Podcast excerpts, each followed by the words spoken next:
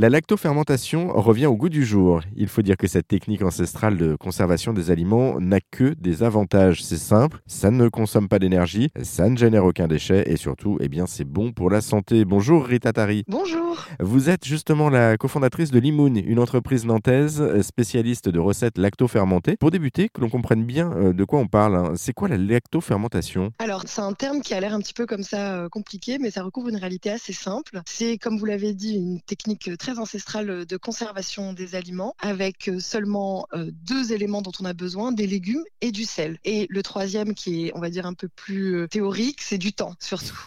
du temps, oui, il faut en avoir, parce que je présume que ça se fait pas comme ça en cinq minutes. Alors, comment ça marche, du coup, cette lactofermentation? Alors, en fait, le sel va venir créer un milieu où tous les microbes qui sont pathogènes ne vont pas pouvoir se développer et il y aura uniquement des bactéries lactiques, des bactéries qui supportent très bien les milieux salins, qui vont pouvoir se développer car elles n'auront aucune concurrence. Donc ce qui va se passer, c'est que ces bactéries, elles vont manger les sucres naturellement présents dans les légumes, elles vont rejeter de l'acide lactique et du CO2 accessoirement. Et c'est cet acide lactique qui fait effet de conservation. J'ai tout compris, mais alors du coup, euh, côté goût, est-ce qu'on perd quand même en qualité gustative dessus? C'est difficile de répondre simplement à cette question. Disons que ça change, ça fait muter le, le légume. Je ne sais pas si vous avez déjà euh, goûté une choucroute. Oui, tout à fait, ouais. Et vous avez déjà goûté du chou cru. Oui, parce qu'il n'y a pas forcément le même goût.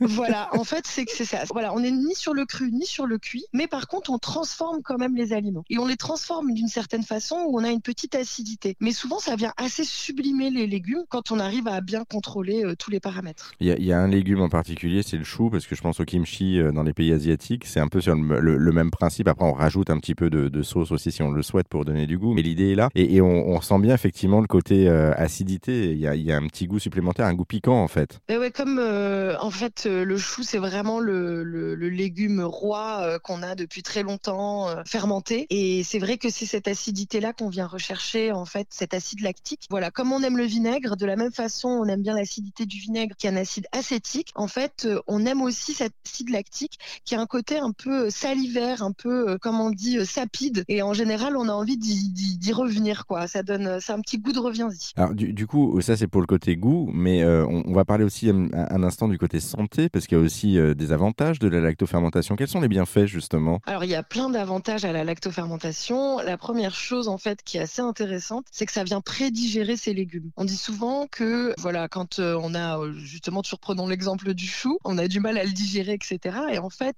elle vient cette fermentation réarranger les molécules de sorte que ces légumes sont plus digestibles. Donc à travers notre paroi intestinale, on va pouvoir mieux les digérer et aussi ça vient augmenter la valeur nutritive de ces aliments. Et tout ce qui est nutriments devient plus ce qu'on dit biodisponible en fait en quelque sorte. Donc euh, par exemple la vitamine C est mieux absorbée, euh, il y a beaucoup de vitamine K aussi dedans. Donc ça c'est tous les bienfaits un peu euh, d'absorption, de digestibilité. Et ces petites bactéries lactiques qui font tout le travail, qui fermentent, etc. En fait c'est une diversité microbienne qu'on recherche. D'abord qu'on a en nous, qui est sur nos doigts. On a à peu près, je crois, plus de 2 kilos de bactéries dans notre corps. ces bactéries qui sont aujourd'hui prouvé euh, créer euh, euh, beaucoup d'impact sur notre santé, par exemple la santé du cerveau. On a clairement voilà établi le lien entre l'intestin et le cerveau. Et donc tout ça, c'est toutes ces diversités microbiennes. Aujourd'hui, en, en mangeant fermenté, on vient ajouter cette diversité, on vient favoriser une diversité, et donc on vient un peu améliorer notre santé en fait. Il n'y a, que des bonnes choses, et en plus on le rappelle, c'est naturel du coup.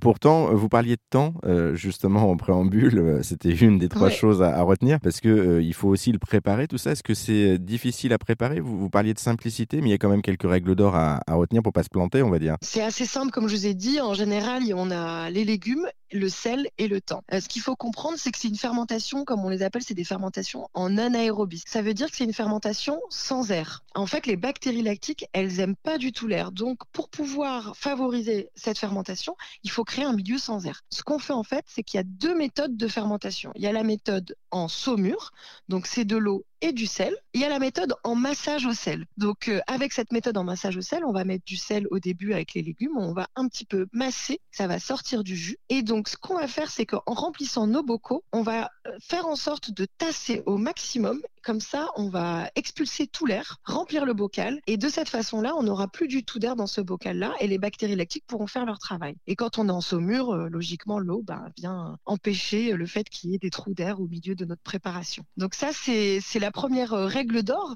c'est de faire dans un bocal, de s'assurer qu'il n'y ait pas d'air. Avec le sel, bien sûr, l'apport en sel, on va de 1% à 3% en fonction des préparations. C'est très peu de sel. Souvent, les gens, quand ils entendent parler de la lactofermentation et qu'ils comprennent ce que c'est, ils ont un petit peu peur de manger trop salé, etc. Mais en fait, il n'y a pas du tout d'enjeu parce qu'on met à peine 1% en moyenne sur un massage et sur une saumure, on peut aller jusqu'à 3%. Et puis ensuite, bah, le temps. Le temps, c'est qu'il faut laisser faire. Euh, c'est pas une cuisson, c'est pas on prépare, on cuit et c'est prêt. Il faut être un peu plus patient. Euh, en général, c'est de deux semaines à euh, un mois, nous, nos fermentations qu'on fait avec Limoun. mais vous, chez vous, ça peut commencer même à une semaine et ça peut aller à plusieurs mois de conservation. En tout cas, c'est hyper simple, visiblement, à vous écouter à, faire. Donc pourquoi pas se lancer? Vous parliez de Limoun, justement, votre entreprise. Est-ce que vous pouvez nous, nous la présenter? Vous êtes spécialisé justement dans ce domaine. Oui, on a décidé de, de lancer Limoun pour faire donc des recettes lacto-fermentées, épicées, engagées et vivantes. Nous, notre objectif, c'était un peu de végétaliser l'apéro. On est parti du constat que euh, on était toujours un peu limité par ce qu'on mangeait en termes d'options végétales, ou mousse, ou tomates cerises hors saison, et puis sinon euh, chips. Voilà, ça c'est un peu les classiques en France. Et euh, une option saine, gourmande et originale, eh ben ça se fait attendre où il faut vraiment aller les chiner et, les rechercher. Et donc on avait envie un peu de, montrer qu'il euh, y avait une façon, on va dire, de conserver les aliments de façon naturelle et en plus qui allait sublimer les goûts et de mettre ça sur les tables à un moment qu'on adore tous l'apéro. Donc voilà, donc on a des, recettes qui sont assez originales parce que pour nous c'est un peu de, remettre ça au goût du jour et de pas faire la choucroute classique.